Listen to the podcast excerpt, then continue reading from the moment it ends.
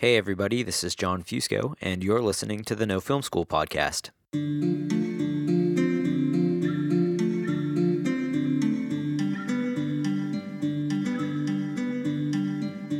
2018 was the year we got our podcast game on lock. I think that what I appreciate about these interview podcasts, however, is our ability to take on some of the biggest names in independent film and balance them out with interviews with people who are just starting to get out their work, like the rest of us. Depending on what stage of your career you're at, you can learn as much from someone who's gotten two shorts into major festivals as you can from a director like Yorgos Lanthimos. It's in this realization where the No Film School podcast really shines. For that reason, we treat our guests with the same level of respect across all boards, no matter who they are or how prestigious their film may be. Let's face it, we're all filmmakers who have made or are trying to make movies under difficult circumstances. And one of the best ways to learn how to do that is by listening to the stories of those who have struggled through both success and failure. For a true artist, both experiences hold immense value. Our countdown this year features just as many big names as it does incredible advice. Over the next three weeks, you'll hear from the likes of Lanthimos, Jeremy Saulnier, Mike Leigh, Steve Yeun, Debra Granik, and more. I'll be leading you through some of our best clips of 2018. So if you haven't heard all of our interview podcasts, these episodes will be a great overview of those pearls of advice that may end up helping you down the road. But to start us off today, we have what, for me, felt like one of our most useful conversations on the show ever. From an episode titled What a Festival Programmer Looks For in a Short Film, here is South by Southwest senior programmer Claudette Godfrey with an inside look at what could make or break your short's festival chances.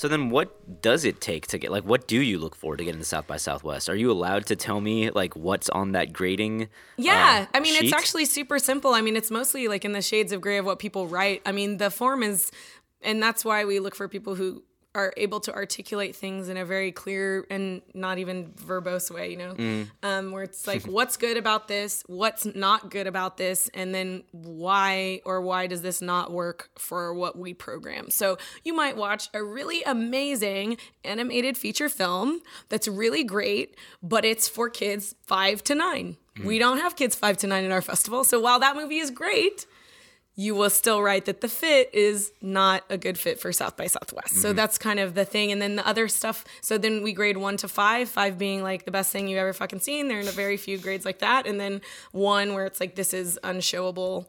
Um, that type of kind of in between. So it is definitely in the gray area. It's sort of like if you have friends where you talk to them about s- films you love and you're like, "Oh, we're like understanding each other. We're on the same level and we agree." That's that's kind of you know the people we're looking for that jive with us because we do um, even though we do have different specialties within our office and differing opinions we still do kind of have a very cohesive idea of what the festival is is programming and, and what our kind of function is So then, for short specifically, like, is there any uh, is is there any criteria that would maybe help them stand out in a way versus the other shorts? How many shorts were uh, submitted this year? Shorts was I think right at 5600, so 5600, which is a lot. Mm-hmm. Um, the total shorts program at the end of the day, even when you're co- counting music videos, the Texas high school, the VR projects, we were like a right around 150, but 40 of those are VR projects, you know? Mm-hmm. 20 of them are music videos, 20 of them are high school Mm. kids. So when you're talking about the main like academy qualifying competition of the narrative shorts, the documentary shorts and the animated shorts blocks, between all of them, there's less than 40 movies. So it's a very small percentage. And then the bulk of those submissions are actually narrative shorts. So if you want to get into film festival, make an animation because those are the, that's kind of it's the hardest thing to do. But um, the narratives this year we had 3,500 narrative shorts for basically like 20 slots. Right. Was what was it about the narrative shorts this year uh, that did get selected? Do you think that uh, uh, made them make them unique? I guess from previous years, or something that you in vice versa, what's something about the narrative shorts this year that you see sort of uh, as a pattern for for uh, winners or those that are selected year and, and year and, and year over and over and over again? Yeah, from year to year, it's definitely the subjects are different. Um, it's kind of like what's the zeitgeist of like what is kind of coming to the forefront. But I think most often when people kind of ask like what are you looking for it's like year to year it's the same because some festivals do program around themes or certain ideas each year we do not do that like what we're doing is looking for the stuff that like I'm sitting on a couch watching movies for 12 hours a day sometimes. I'm looking for the stuff that grabs my attention, is sucking me in, and like is emotionally engaging to me. Mm-hmm. Because if you can do that in five minutes, like that's amazing. Yeah. That's a talent. Um, and so that's mostly what we're looking for in like a story that uh, you know kind of the cliche of ways of saying it is also like we're looking for a story we haven't ever seen before or a story that we've seen a million times that's told from a unique kind of director's point of view in a way we haven't seen it before. Hmm. Do I premiere it first at a festival or do I premiere it first online? Is a festival not going to accept my short because it's been exhibited somewhere before? How does South by Southwest deal with that? Um, we and Sundance are very aligned, which is that we don't give a fuck. Right. so we want to play at South by. We want to play the work that we love, and sometimes that means that there's an animation that's been at 50 festivals and won a million awards, and it's the best animation I've seen in five years, and I'm going to show that to my audience because it's very unlikely, even with stuff that's online, like something like uh, there's a music video we're playing this year that has like you know, 10 million views and so many people afterwards was like, I love that video. I've never seen that, you know, and it's been online for like eight months. So, you know, um, there's kind of this perception that because something is available online, everyone has seen it, but that's just not, you know, there's so much content now that the role of us curating things that's the most apparent way that I see of like you obviously still need curators in the world because there's great stuff that's massively su- yeah. successful and then you know maybe like four people have seen it in a theater of 300 which is surprising but also cool and also you know we just want to the the thing about it is like filmmakers that put their stuff online that's great and it can get a lot of attention but south by is about the community of filmmakers so bringing those people to have that experience like why would i not want somebody who made something amazing mm. who's sitting at home in their house wherever mm-hmm. to not be able to kind of come and join a great community of filmmakers and like be a part of like the family that we have. so let's talk about that then. Let's talk about what are the advantages of being in a festival. Once you're here, your short's been selected. How do you make the most of your time at a festival as a short filmmaker? I think number one, you make a plan, but be entirely flexible about it. I think a lot of people really miss um, not a lot because so many of the filmmakers this week have brought this up but some people think okay i'm going to go to my screenings and i'm going to go try to do all the cool stuff and make like have a great south by experience. But what makes it really great is actually going to see other filmmakers work. Because so many people you know i talked to somebody who was leaving yesterday and he just called me on his way out and he was like dude i didn't even understand that i needed this that it's like reinvigorated me and like inspired me seeing my own work be with all this other great work and kind of like to go out and keep doing it.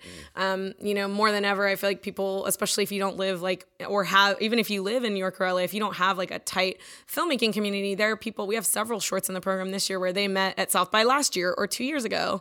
And I was like, wait, how do y'all know each other? Like, we met last year at South by and kind of go on to work together and lift each other up or help each other on things because I think the South by vibe is like community and family and love and like how can you help people who are doing cool things with their cool things and how can they help you which just is not necessarily how you're feeling when you're toiling away on your project all alone in your house. Right. Um, so I think you know that's it's more about just making this the things that feel you know authentic because that's really what we're looking for at the end of the day is like tell your own story tell a story that is important to you and then tell it in the most like real way you can do it. And like you know every you know so many filmmakers even this week they're like yeah i made this in an apartment with a thousand dollars. Like you can still do that especially with the technology that's available. And that's why you need friends. That's why you need a community. And you know going to any festival whatever festivals near where you are like it's never bad to like make new friends who could maybe help you make what you want to make. I'm gonna say uh that's true. And I've also heard like pretty much at every panel that I've been at this year, you know, the typical you can shoot a movie on an iPhone now. Yeah. You know, like tangerine, and then they'll just say the word tangerine. Yeah. Um, Is that really true? Like, do you really think that a movie with such low or a short with such low production value uh, could get into a festival Of if course. the story was okay? Because I don't give a fuck about production value. Yeah, yeah. And also, my phone shoots 4K, man. Like, I mean, I can't really. My computer is old and sad, um, but uh, so it, I can't really edit it on my computer. Right. But I can shoot 4K and like do that. So of course, you can definitely do that because I don't think people know the difference. I mean, obviously, like if you're shooting on DV cam, hopefully that's like your style that you're going for. But um, Mm-hmm. you know it is or you can you can buy a camera that shoots fucking 8k for not that much money or borrow from your friend like it, it, it yeah. is those things are available and and that's that's actually a really good point is that for me when i'm watching a short like you know unless i can't hear the sound or you know it looks so bad that i can't see what's happening like of course you you know because it is easy to make things look good and sound good now but honestly like i would take something that's like a little bit more rough around the edges or a little bit more like handmade homemade or whatever than something that's super super polished that i don't give a fuck about. Hmm. Because that's the problem is that there's so many of the things that are getting made. You're like oh it's so many films. And everyone thinks that must mean there's so many great films. There are not still the same basically amount i think every year to year of things that make my short list that i think are like great that i would love to show at the festival there is a huge, much more middling ground of things that are like totally fine, totally watchable, look good, sound good, but like I don't care at all.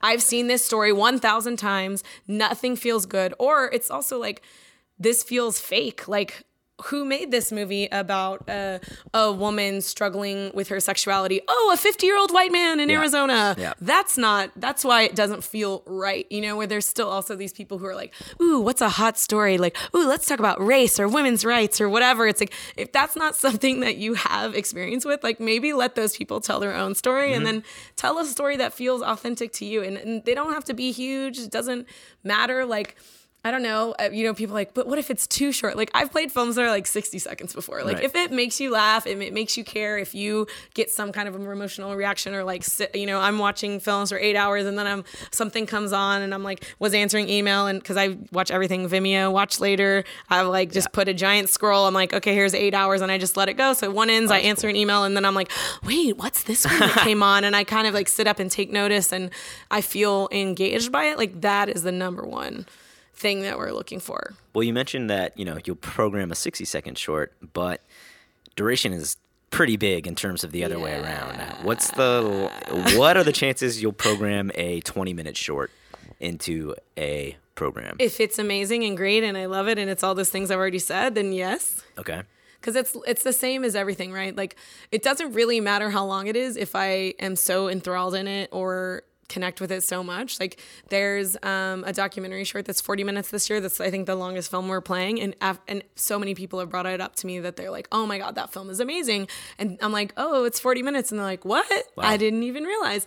because you're so kind of connecting with it. I think the main kind of takeaway in terms of runtime is like make your work the length that it needs to be to get it across. You know, like because most of the stuff that people are making that is between 20 and 40 minutes is like bloated. They didn't have a real editor, or they didn't wait till they got to a more fine cut stage to kind of submit.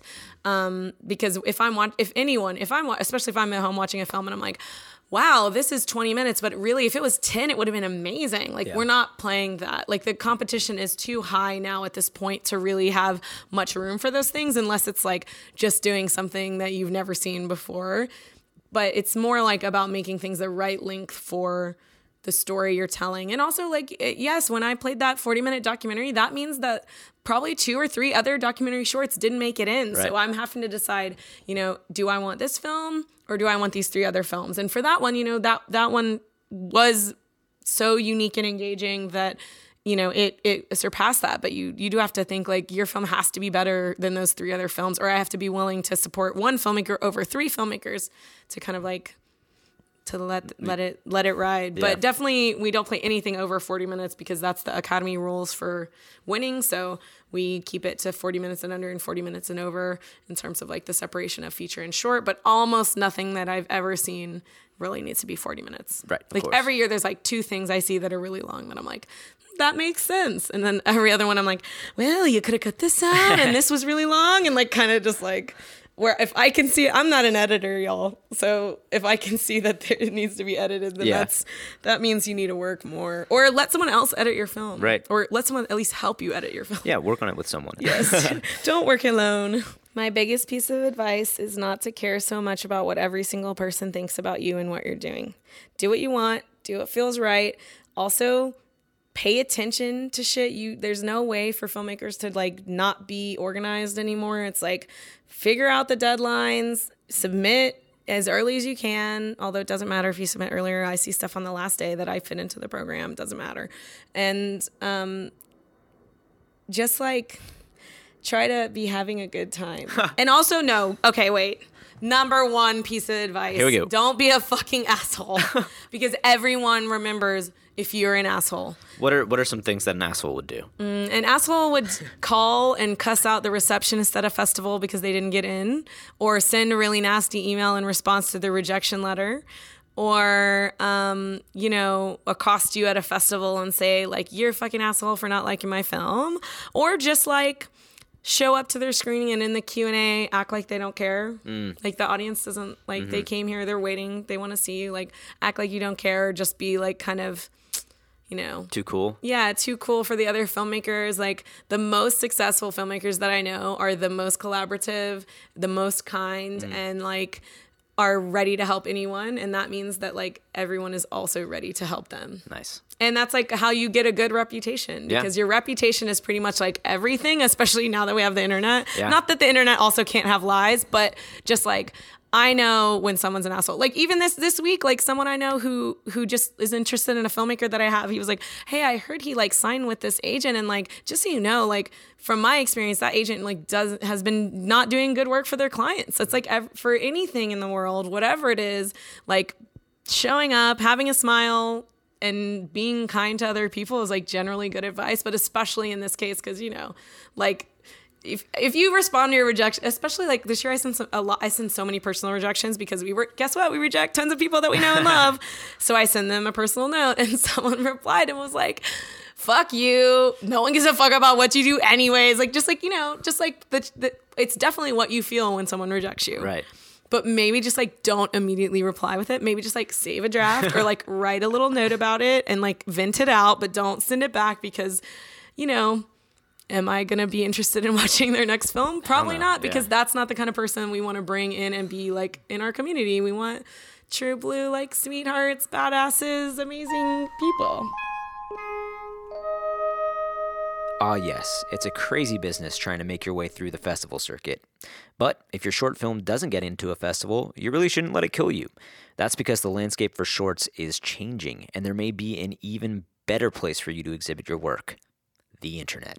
Take it from directing super duo Daniels and Hi Stranger creator Kirsten Lepore, whose rise to fame began with viral videos and branded content. I sat down with them in Austin at Vimeo's 10 year anniversary to discuss how an emerging filmmaker can find even more success online than they can in a festival environment. This episode is called How to Get a Vimeo Staff Pick with Daniels, Kirsten Lepore, and head curator Sam Morrill. What would you guys say that uh, that staff pick then did for your careers after it, it happened, or I mean, your your first staff pick since Yeah. you have like I think for for Dan and I, the biggest thing it did was a morale boost. Like we we literally like we're just friends who made something, and this like stamp of approval and subsequent like comments and exposure uh, made us keep making stuff. You know, and and yes, other people saw it, and maybe it got us work, but like that was the biggest thing. Yeah, we probably would not be working together um, if Vimeo hadn't just said, "Hey, this was good," because that was just a test, and we would we would just like do things here and there for fun together, but never like it was never like a decision. Let's make things together as a directing duo until we started getting like consistently getting attention on Vimeo, and that was that was mostly what the staff picks did for us early on, and then and then once we hit a certain point, then it was really just like all these record labels were seeing it. A lot of these. Um, actually in London, a lot of these ad agencies are seeing our stuff. I think um, for some reason in London, our work really resonated over there, and they, a lot of them saw it because of Vimeo, and that was where we did most of our first commercials. Was just because people um, from London were like, "This is dope. Let's make let's let's fly these guys out there." Um, But which- most importantly, it got the attention of other filmmakers. We always like joked that like Right, Vimeo like uh, 10,000 views on Vimeo is worth like a million on YouTube, you know, as Right. far as like what They're come real out of it or views, who, right, who yeah. you'll Yeah. meet or The uh, quality of the views. So like Yeah. through that community, we met um, animators in London that we loved and filmmakers David Wilson and Julia Pott and uh, Mikey Please, Please, who introduced us to Kirsten Lepore, who Dan married. So thanks, Vimeo. And, and I also have a really concrete um, kind of success story from a staff pick, um, which was like very easy to trace, uh, which was that I got a staff pick on my CalArts thesis film, which is this film called Move Mountain. And as soon as I released it online, um, I actually had like kept it offline for a long time and then was trying to submit it to festivals and it wasn't really like doing much on the festival circuit, it wasn't doing that well. Um, and so finally I was like, oh, I'll just put it up online. And so I made it public on Vimeo.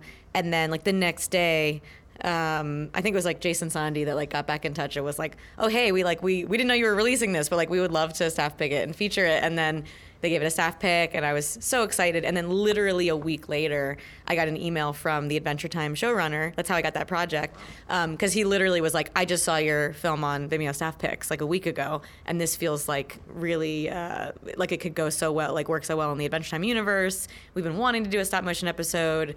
Like let's let's do this basically. Damn, that's Yeah. incredible. yeah it was a really crazy story. I was just like holy crap i'm not gonna like keep my film private like like anymore in the future. Like i will absolutely put something up online like as soon as i finish it now. Well, that's something that like I think we should definitely talk about is when do you put a short up online versus when does it have the distinction of being like, oh, we gotta wait, we gotta wait for festivals to come uh, or like get back to us about whether it's gonna premiere there or not, because I know that a lot of festivals uh, need that sort of premier distinction Right. uh, to exhibit your work, which is kind of Honestly, I think Kirsten could talk to this better than we could, just because uh, we're just we're not really part of the festival crowd. Like we were very much just like internet, just our, our e- people. yeah, our ethos is like make it, put it on the internet, make another thing, um, and so I do have an opinion, but I'll, I'll go after Kirsten Yeah, exactly. Let Kirsten talk first. okay Kirsten. um, um, yeah, I, I just feel like in my experience, yeah, I've done I've done like a bit of the festival circuit thing,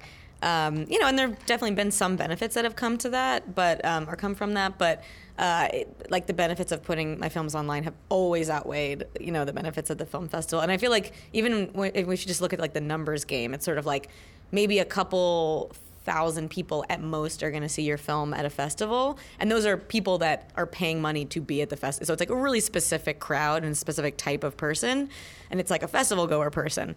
Um, not necessarily like you know a client or someone that might like hire you for work in the future uh, and then yeah when you put your stuff online like you have the potential for millions and millions you have potential for billions of people to see your work like depending on how popular it is um, so This it, is Gangnam style. well, that's of yeah, that's basically Gangnam Style. But yeah, you have that potential. It is there. It's you know, it's a possibility, and you could never you know, you can never have that with just festivals.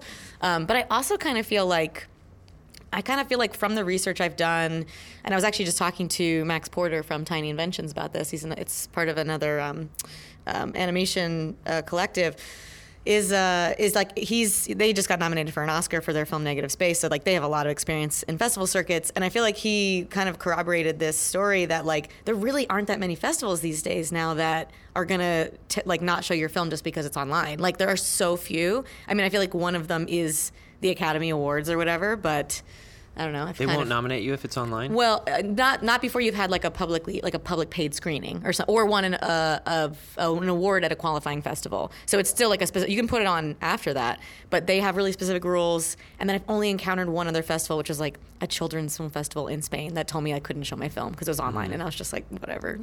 Sometimes Sundance is kind of picky about it. but they've still shown a lot. Of, like like David O'Reilly's films are always online, and they always show Mm. his work. I feel like, and a lot of other friends as well. Yeah, they're changing. Yeah. They were actually one of the first major film festivals to loosen up on that requirement, and as mm. a result, a lot of other festivals followed suit because Sundance kind of cleared the way for everyone else to say to kind of ease up on that restriction and say, mm. okay, if, if you're already online, that doesn't necessarily negate your ability to submit. And just to add something as well, I feel like like on the sort of viral tip, I feel like there's also some films that like really do so much better on the internet than they do at a film festival. Like I feel like Hi Stranger, my Stranger, film, like yeah. it premiered at South by Southwest last year. And it had like a had like a good reception at the screening. Like it was fine, but like I don't know, it didn't make a huge splash or anything. And it really wasn't until I released it online that it just like totally blew up. Like it, it Well, actually, the crazy thing is, you released it online with the rest of the films. It was already online. and it got buried because it was with a bunch of films. it was a 45 minute Exactly. So no one watched it, and then you released it on its own like a few weeks later, and it exploded. Yeah, Yeah, it was yeah. really fun to watch. But yeah, some films are So- more for the internet. Yeah, I feel like it, it's nice that the rules are getting relaxed at film festivals, and I feel like now it's more about the filmmaker trying to figure out like what's best for your movie. Uh, I feel like in most cases, I'm like an internet uh, fan, um, and then there's certain like dramas or art films or experiments that like festivals can make a huge difference in a filmmaker's life by like giving that stamp of approval or putting it in a theater. Like there's certain things that like are not very fun at home in your bedroom on a laptop, but like you know, it gets curated by a festival and suddenly you're like, whoa, like I, I, I gave this the attention it deserved. Uh, That's something that we started working on, working towards more recently in some of our work. A lot of our stuff was just meant to be for the internet, but more recently, like trying to find things that can be shown with an audience because that's honestly that's the stuff that like got us into filmmaking in the first place. Is just like try, trying to aspire towards uh, that's that sort of like confusing. Um, viewing experience where the person next to you can be laughing and the person like behind you can be like crying and the person in front of you can be walking out of the theater like that's kind of what we wanted to do and you, you don't really get that full experience in the internet because it's so insular you just watch it by yourself and you can stop at two minutes in if it's if you're not into it yeah And only sometimes read the comments, which Right, is exactly. the community. But right yeah yeah yeah Yeah, I, I think while, while we're throwing festivals under the bus and saying Vimeo's the way to go, Yeah. uh, the, the counter argument uh, is, or the, what's valuable about festivals now and will always be valuable is like that they bring they they bring people together. So like I'm glad that they're not exclusive and still you know putting that stamp of approval on people and flying people out to whatever city and like the the lasting friendships and collaborators we've met at festivals is what we got out of it not like gigs Right. you know Yeah, or, totally you true, know, yeah. like it's not you your exposure is like you know 100 people but like the real exposure is like your future wife Yeah. yeah. or future husband no yeah y'all didn't meet at a or yeah, or just future collaborators too. right Yeah. exactly yeah that's the that's the what's fantastic about being here Is there are there any like rules for making a short that will go viral in a way? Yeah, Short, I mean, make it short. make it short. Like Yeah. the, the the barrier's even lower. You know, like it, like if Yeah. you're over two minutes, it oh, better be good. Yeah. You know. Shit.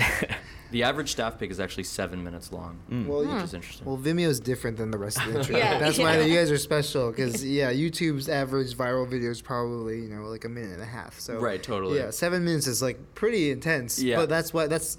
I mean, that's what the Vimeo crowd is looking for. It's like something very special and something that's going to be worth that time. But that, yeah, that puts us somewhere like in between like Vine and your average festival short. Because Right. you know here here at, at South by, I'm guessing that the average short in like the narrative competition is probably 12 to 15 minutes, Yeah. something like that. Hmm. yeah. Um, so seven minutes would be on the shorter side for South by or Sundance. Right. Yeah. right. Does Vimeo ever like n- not include shorts that are over like 10 minutes for reasons or is it We don't we don't have it. No, that's just the average Yeah. uh, length. But I I, I do is- think that the sorry. longer the short, the the higher the standard that we're holding it to. I see. What is the longest staff pick actually? Do you have that in mind? Like the number at least? Um, off the top of my head, I don't know, but I know that we've we've featured a couple feature films. Okay. Hmm. Uh, this Yeah, yeah, guy, uh, Dean Peterson, who's a, a filmmaker out of Brooklyn, he made a, a feature film a few years ago that, that we featured as a staff pick. I'm blanking cool. on the name, um, but people can just look it up. Dean Peterson. Yeah, yeah, yeah, yeah. Um, but so there have been a couple features on, on staff picks. Right. Florida Man was staff pick. That's like Yeah. 50, 60 minutes. Something like that, Cam yeah. Too. Oh, Camrose. What that wasn't staff pick though, right? I don't think it was staff pick, but that's on Yeah. Vimeo on demand, and Yeah, that's, a, and that's yeah, a yeah. full length, you know, feature film. Sexy stuff. So then, for those longer shorts, uh, you say like a certain type of quality is uh, is looked for. What is that type of quality? Like, what should filmmakers be aware of when they're making their films in terms of, I guess, production uh, values? Sure. I mean, with with with longer shorts, it's it's gon- less going to be a matter of like form or technique, and more just uh, nuts and bolts storytelling. So, like, in order to hold someone's attention, you know, if if if they're going to make it the full 20 minutes, it's not going to be because the image quality was so amazing or anything. It's going to be because you were telling an interesting story. Cool.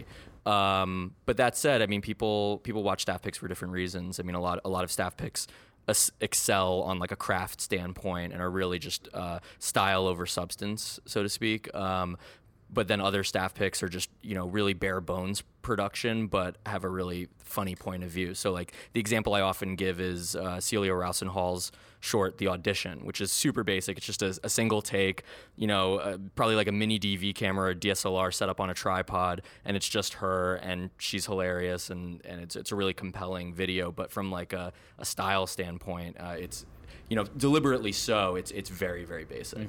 There's the possibility that we're entering a golden age of short film Yeah, stuff, like yeah. you're saying, where like people like care a lot about content right now. Like there's all these dueling websites uh, that want attention and instead of making ads they're buying shorts and being like no no no come to topic.com we're buying shorts or like vice or whatever and like uh, and so just the nice thing is like the job of the filmmaker is to tell really good thing, stories like just tell the best story you can and that that finally it's actually kind of viable you don't have to like think of shorts as a stepping stone towards uh, one day getting a gig on tv you could um, and the same with music videos like music videos used to be like sexy band footage but now there's uh, uh, I don't know. There's a market for like no, you tell a story, like tell tell an awesome story, and that'll get people to listen to our music.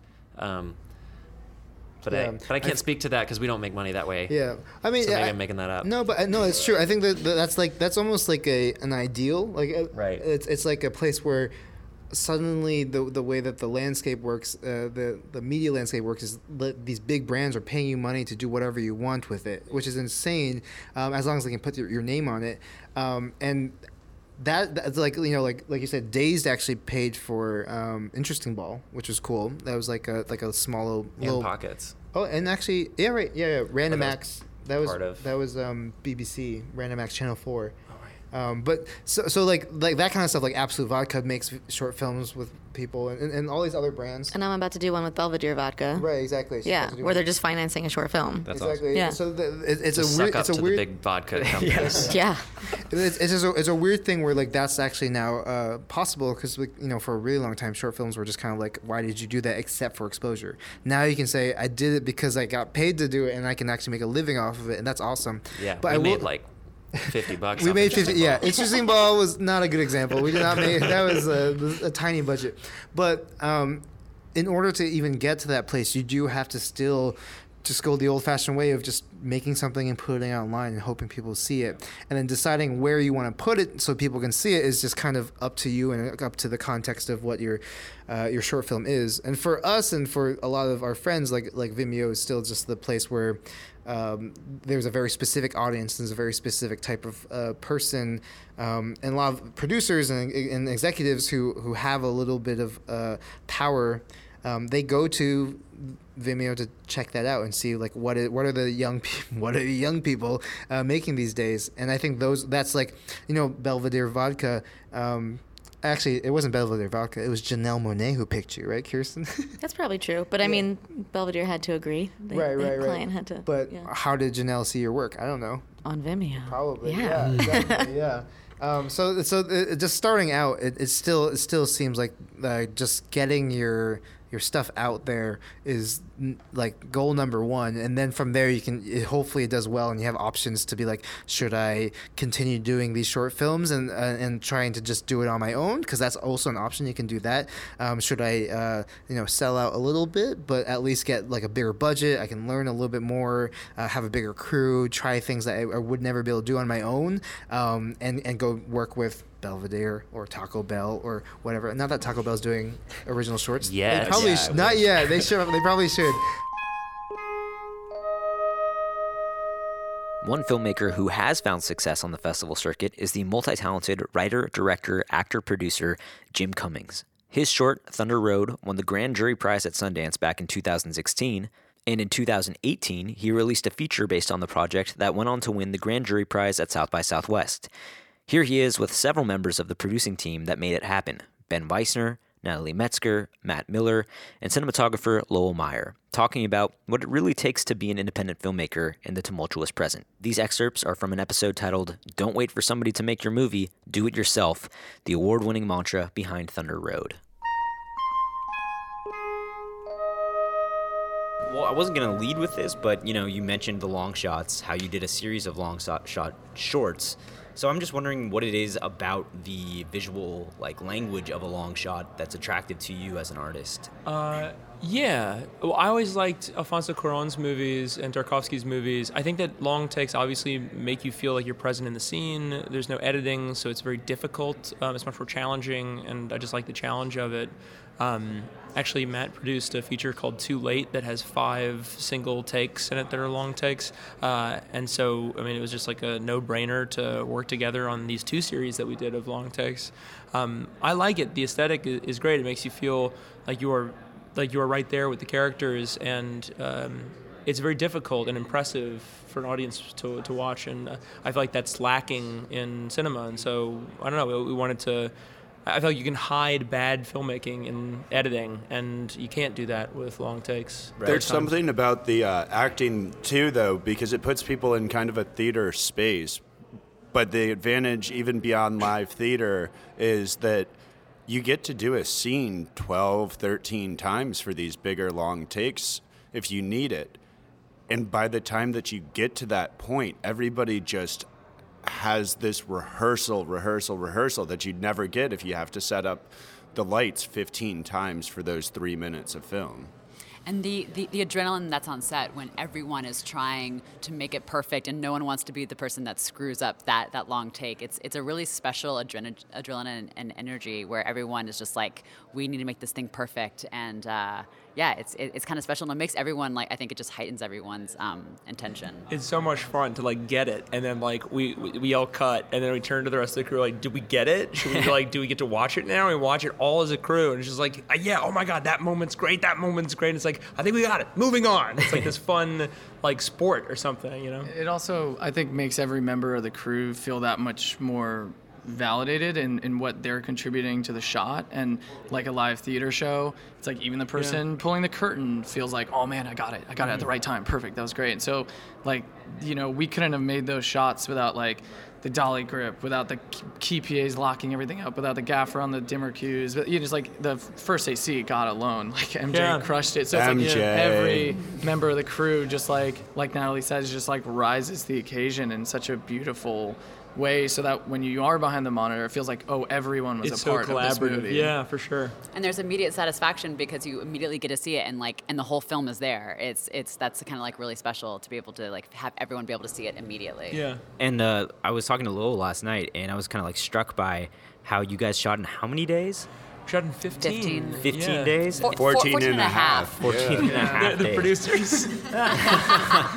we had a wrap party for the other half day, so you know that's how you thank a good crew. That's right. Yeah. That's right. And do you think that um, you know shooting with long takes kind of made it uh, uh, speedier in that sense, where like you once you got the you could move on and you'd have a whole chunk of the film just like done and ready to go? Or? Yeah, you speak I don't to think so. I mean, I, having done a, a ton of long take stuff, because I think every Vanishing Angels had it. Like Amir and Sam was like a 15 minute take in the middle, and of course, In the Family has oh my god, like endless long takes. Yeah. Um, and I think there's a fallacy, and everybody thinks that it can be a quicker setup to do that. Um, but as Natalie said earlier, like or, you're doing like 15 of these takes or something, and so you because you have to do so many takes, it, it cuts away that efficiency that you might get otherwise. Um, I think what made it achievable in 15 days was the strength of this crew and the fact that um, Jim, as a, a, leader, incites a certain energy on set, and then there's a certain professional that comes with it, and then there's a certain sort of hand having everybody have worked together, and so, you know, the ability to shoot what like ten pages a day sometimes. Is Yeah. it, that's what it comes Yeah, from. we've gotten sometimes. yeah we've gotten very good at it, and so because of that, it saves us time. But generally, no, like it, it it's not. It, it doesn't save time very much on set. It definitely saves time in the editing room. Like Mm. if you're trying to do a rough cut of it, you can just put this block in. It's like cool. That's the first you know 15 minutes. because we of the had movie. we had a full rough cut three days after we wrapped this film. That's But. I would argue that it adds time and sound and, and color. Oh, for sure. Yeah, and that's the editing of the movie. yeah. Like, yeah, doing all the VFX to cover up like small things, like a you know a wire that's hanging out of you know somebody's uh, mic pack or something like that. Like all of that stuff that you can't really control because it's you know five minutes into a shot. Um, it does take more time, um, but really that's. eh, I don't know. It's yeah, it's less time on the day, but you're always going to have that in, think- in big movies. Well, I think what's funny and, and why it was made in the time it was is a testament to sort of like Jim's working style. Like Jim to me is someone who is like go go go go go and like like it's kind of like in your award speech you were saying like he just wants to make movies and make them now and like he will he will not wait for anyone to do to do it and like i think it it then forces all of us to be like all right we're running the marathon with the fastest marathon runner in the world right now and everyone better get on board. I am and so like sorry. well no no no but it's funny like for example i always remember like jim on set has a phrase pencils down like everyone pencils down like we're shooting and and it and you know it, it's there's a fun uh, excitement to like how fast i think jim likes to work and how we all sort of like kind of collectively uh, keep to and like that that's kind of what helps us get through the days too And I would also add to that that like the amount of preparation that went into this Yep. film, like we we wouldn't have been able to shoot it in 15 days if like Jim hadn't prepped it so intensely. Like not only with just like directing, like in terms of like really like visualizing the, visualizing the shots, knowing exactly like where he wanted, what he wanted, when, but also like with his character and with like rehearsing himself to death. Like he was always rehearsing. If you if you walked into a coffee shop, you would see him in a corner talking to himself, just like rehearsing the lines. Um, and so and so he had every single little mannerism down, so that we would never have to redo a take because of performance, you know. And so and so that that really helped, and he um, that that preparation made it possible. But it's a culture of preparation. I mean, that's something that like was so key in all of our department heads. Lowell just had like spot on diagrams of every room we were going to be shooting in, everything like that. The amount of prep that Yeah. art department had to make sure that when we got into a space, it was just we were rolling it out. Yeah, and, and like I think really like uh, just the fact that all of our backgrounds are in production, and like we had four producers on this film and a couple associate producers who were able to run and rush, and, and we all knew exactly how many shots that we needed. With long takes, you don't really have to say, oh well, we should just get this just to get it, you know. So let's like spend some time lighting this. It was like we got it, we got to move on. Like that's the entire scene. We knew exactly what needed to be in the frame at all times, and that's why we were able to do it in such little time. I think a special special call out to Lowell's Binders. Yeah, Oh very God, meticulous I feel like note I can never find them on set. I'm always like the old man, like where did I put my binder? What's in But, uh, those binders?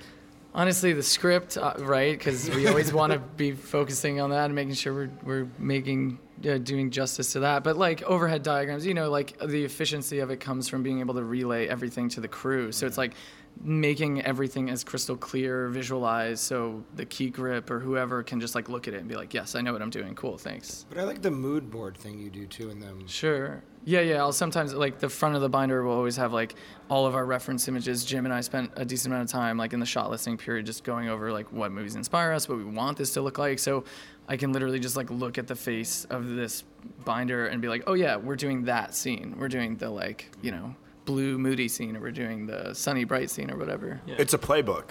Yeah, it really is. Yeah. Like we are when we get to set, we're coaches and we have a team and we have to lead. You know, as well as make sure we're creative. You know, and, and focus on that as well. because we had Brian Vanucci on set editing every day and we had a cut of the film by those last two days basically we were able to add in oh we need this five second spacer here this film is such a straight run through Yeah. that by the time that you can see it watch an 85% done cut by day 13 or 14 of production and then add in this moment that moment and you know exactly Yeah. what it needs It was like we were always ahead of our pickups. And what's cool is it was almost like dailies, but instead of watching fragmented takes. You're watching an assembly of each scene that we had shot the day prior. It was crazy. It was really it was like so magical cool. and it something was so cool, and to have like the crew come in and everybody's interested, and the footage looks so beautiful on its own. You literally like have Brian cutting in one room,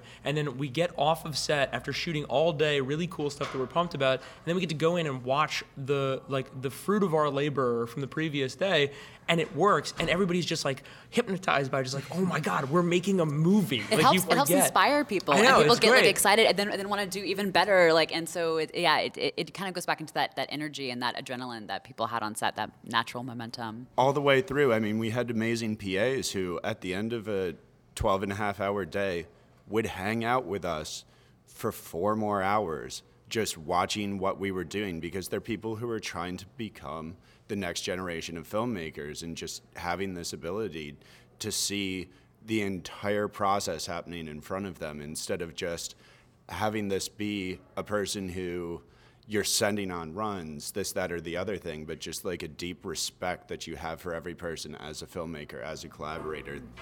Yeah, hand, Yeah. hands-on film school. What, what was really cool too is we used our Airbnb as one of our locations is Jim's house. So in one room, they're literally editing in a bedroom while we're shooting in another bedroom, and and we can kind of like me and my team could go to the editing bay and be like, wait, what did this scene look like? Like, how do we establish this? Let's just like look at the actual clip in the movie, and then go back and keep lighting. While everyone is so also then again like they're saying like kind of hanging out as soon as we wrap, we're like watching a new cut. You know, it's it's really was like this amazing like familial process where everyone's just like hanging out at the like what we called the grackle nest. that was our kind of home base. even if it's not true, you have to tell yourself every day that nobody is going to help you to make your movie. And you have to act like nobody's going to help you to make your movie. And the future of filmmaking is going to be people who do every job on a film set. And you have to get ready to be that kind of a filmmaker. And people come along and they help out, but don't listen to anybody that says you can't make a movie or you don't know how. You just have to do it yourself. Thunder Road's the story of a whole bunch of people saying no repeatedly, and then 30 crew members saying yes. And that's how we got this film here, because we had a bunch of crew members who said yes. And I, I think on top of that, train yourself to think that way and also work with people who also feel the same way. Uh, because even though no one will help you, there are other people who want to make movies of in your in your age range, in your you know talent pool, who will bend over backwards to to you know follow you into the trenches. Because it's their film, too. Yeah, yeah. Don't don't wait. I think is the key. Don't wait. But you know, you won the grand jury prize at Sundance with this short, and you told me that you still had to take like 70, 75 meetings, people telling you no. Uh, how did you go? How did you get through that? Is there anything that you can like? Any advice you can give to filmmakers who are dealing with rejection? Uh, no, I think you just did it. I mean, that hearing that story is like, oh shit! Like it, it, these people couldn't even get their feature made. Like that's the market that we're in right now. Like, don't wait for somebody to make your movie. Don't wait for somebody to make you relevant. Do it yourself. Yeah. Like it's 2018. This is a brand new landscape. Make something and put it on the internet, and people will like it. Yeah. Build your own audience. Sell directly to them. Run a Kickstarter campaign. We did one this morning. A few months after the recording of that podcast, Jim reached out to us with an exciting opportunity for emerging filmmakers. He also told us a little more about the struggle he went through to get his feature made. One would think that having a viral, grand jury prize winning short would be enough to attract the attention of major studios. But despite the fact that they had a whole 15 minutes of the film to show off right away, Jim and his producing partner, Ben Wiessner, could not get any big bites from investors. In order to prepare future generations of filmmakers for this unfortunate reality, they created a short to feature lab in Malibu. Here's Jim explaining exactly what we need to prepare for in an episode titled How to Make the Jump from Short to Feature with award winning director Jim Cummings. we wanted to create this lab because we didn't have a whole lot of help turning our short film into a feature. And we had successful short films. We were doing pretty well. And we were thinking about all the people who don't have that privilege. And, you know, we spent seven months going all around Hollywood trying to get people to help finance the short film of Thunder Road, and nobody wanted to for whatever reason. That's fine. Um, and we just thought that the market was stupid and that we should just do it ourselves. And so we did and had a little bit of success doing that.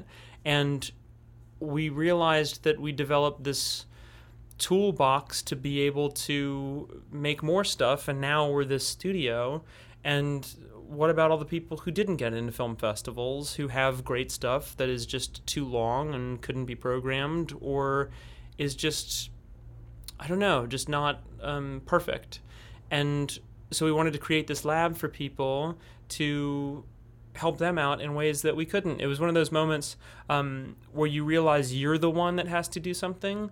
Like um, we're like, you know, why, you know, why isn't anybody helping people turn their short films into features, or like with this great short film into a feature? It's like, oh no, that's us. We're the ones that have to do that. We're the ones who actually care about this. Um, yeah, that that moment happened for us, and we just realized that we could be making or helping people make 10 feature films instead of just the three we're working on right now. The mission of the lab is to help people and encourage them to make a feature film. It's a very daunting task. And going from short to feature, you spend all this time making a short film because it's all the money you have to make something, and you put your time and heart into something, and plays a few film festivals, and you hope that somebody's going to be there in the crowd to appreciate it and encourage you to make something else or connect you to the right people. And that just doesn't happen ever. And we wanted to be that for other people. And so we created this thing, and hopefully, people will be able to take our advice and our curriculum and use us as a sounding board and also a Rolodex to be able to get in touch with anybody that they want and to be able to do it. I feel like I was so timid for years. I was too scared to do anything and I kept on waiting for you know, my ship to arrive that somebody was going to find me brilliant and give me money to make something and that just doesn't happen ever. You have to be the one to do it yourself. And we want to chaperone these people who have taken a risk in making a short and help them to make their dreams come true. The things that we're going to be teaching, I think it's just really going from ideation to self distribution if need be. So we talk about the process of picking the right idea that you want to make a feature out of and how do you expand your short film into a feature? We've done that twice or three times now.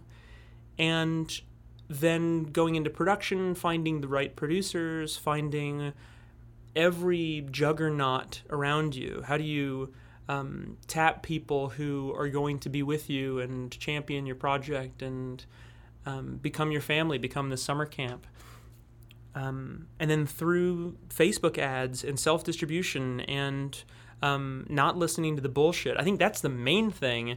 I feel like there's so many people in Hollywood and all over the film community that are trying to convince you that if you make something small and incredible, that somebody's going to come along and it's going to be like Deus Ex Machina, something's going to pluck you up out of obscurity. You have to be the one making yourself relevant. You have to be making movies that are relevant. Don't wait for anybody. It, it just it's just Mark Duplass says that so well. The cavalry isn't coming, but you are the cavalry. And I think that's what this lab is going to do differently. It's going to train people to become their own cavalry. I think the lab is specifically good for independent filmmakers because they're so close. Really, I think for independent filmmakers, you're able to make something in a backyard with your friends that's 90 minutes. And if you focus on the right stuff, if you focus on pacing and delivery and performance and story and making something that makes people say, Holy shit, I can't believe they did that, or I never thought about it that way, or I've never seen that before inspiring that kind of a reaction from an audience is something that doesn't really happen in the cinemas or at studios. they might have for a while, and sometimes one sneaks through that's actually quite compelling or moving or life affirming. But really, independent films now have an incredible opportunity to provide stronger content than what the studios are doing. Look at A24, look at all of these companies that are taking independent films and putting stuff that otherwise might not be in cinemas, something that's rock and roll, something that's awesome and scary and cool. I think that's why this lab is good for independent filmmakers, and I think that's why the next 20 years is going to be incredible for independent filmmakers because Disney is buying all these companies, and every movie is going to be just terrible. There's not going to be any real cursing in it. There's not going to be any real sex. There's not going to be any real violence. It's going to be so sterilized because Mickey Mouse is behind it all, and they can't do that. But we can. There's great value in understanding every part of a film's life because you have complete control of your property. I've met too many filmmakers who make something, especially features, and the feature landscape, feature buying landscape has become so predatory where they're bringing in young kids. They're hoping that somebody's going to have been working on a project for two or three years. They're going to be tired of it. They just want to sell it. And they'll sell it for an astronomically low price because they don't want to have to think about doing distribution. But if you know how easy it is to do distribution and that that entire enterprise of low budget distribution or smaller distribution companies is going away in the next 15 years because anybody can do it through Facebook ads, I really think you won't get screwed. And I feel like there is just this market of people who go to film festivals whose agenda is to take all of your rights from you, to take all of your film's rights, all of your ideas forever and they take it and they cut a shitty trailer and they make a stupid poster and they bury it and they don't spend the marketing dollars. You can literally do this yourself and you can do it better than them. Why wouldn't you want to do that? Because you're tired of your movie? I'm sorry. This is what this is it's 2018. This is how you make movies now. Hopefully, attendees will be leaving with a toolbox to be able to make movies on their own, to make a feature film from soup to nuts, to go from ideation to self-distribution. So every step of the way, every every lesson that we've learned with no holds barred. Like I want to be able to show people how successful our Facebook ads have been and like how we use targeting, like basically showing the landscape of using the internet as your friend to connect to your audience and sell directly to them. So hopefully by the end of the lab, people will leave it thinking not just about how they're going to make this feature film in the next year, year and a half, but also how they are going to start a company to be able to make more movies. Basically giving them the wings to be able to do their own thing and make their own projects. Yeah, I don't know. I, I think really just like educating people on the new landscape of movies and then it's all bullshit. You just have to do it yourself. Like, don't listen to anybody that like or any gatekeeper that's like, oh no, you have to come in here and tell me about your movie, and you have to read a screenplay and have a, a pitch packet. You have to have a you know a graphic novel of your movie already, and then I'll consider making it. It's like you can literally say no, fuck you. I'm gonna run a Kickstarter campaign, and then I'm gonna own the movie afterwards, and I'm gonna be able to sell it myself. If you can do it yourself, you don't have to listen to anybody when they tell you no. Hopefully, when people leave the lab, they will have learned from our mistakes and will be able to use the tools that we've developed and lean on us to be able to do it themselves. I mean, that's what the fucking Duplass brothers do. Like, they work on a thousand different projects. They workshop, people you know, these things that otherwise might not happen. They had two fucking doc series with Netflix. They did Wild Wild Country and um, was it Psycho Genius? What was the Evil Genius? In two months, something like that, that they released it. It took forever, but they made these series. Like that's that's what they do. They, they you become a studio. Like, and that's what I want to do. I want to be able to create ten other people who are doing it just like us. And there's power in numbers. The cavalry isn't coming, and I know Mark Duplass said that years ago, but it really is true. Like I, like we we made this short film, Thunder Road, and I was only asking for financing to finance 77 other minutes of the movie, and we couldn't get anybody to help us. And we were really good candidates. I'm a nice guy. I'm enthusiastic. I'm decent to work with. I'm kind.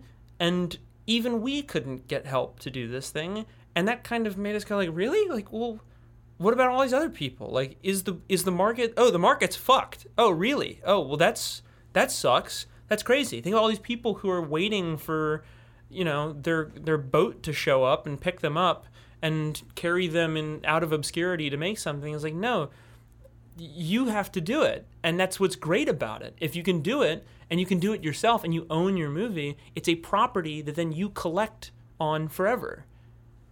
Joe Swanberg says that. Joe Swanberg says, I don't make any money off of one movie. I make money off of eight of my movies. Like, the guy made so much. The guy made like six feature films in one year or something. Look at his Wikipedia page. It's insane. It's crazy. It's too. I mean, I don't know how he survived it, but like seeing him do that is crazy.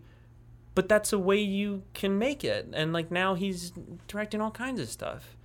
Like you just gotta you just gotta make stuff. Don't write a script and expect somebody to read it. Nobody's gonna fucking read it. Nobody's gonna read your script. Record it as a podcast. Even then, people, I, I send out the Thunder Road feature in this screening platform called Indee.tv. It's really great. Um, not just because it's encrypted and all that stuff, but also you can see how much of the movie people watch, and nobody's watching it really. They'll skim through it. Nobody gives a shit. People have other things to do. You have to be the one making something. You have to you have to build your own audience. You have to be making stuff that is cool for people and do it in ways that are better than what the studios are giving. Make something that's not sterilized. Show people what they want to see. Do the Chaplin thing. Do the circus thing. Make people laugh. Make people cry. Don't wait. Don't wait for somebody to help you out because it's not going to happen. The sky is falling. Are you crying? no. That's all for this week. Stay tuned next Monday as we continue to count down our best moments from 2018. If you're enjoying the show, please subscribe and rate us on whatever podcast platform you choose to use. You can follow me on Twitter at Jim underscore John underscore Jim and No Film School at No Film School. We'll see you next week.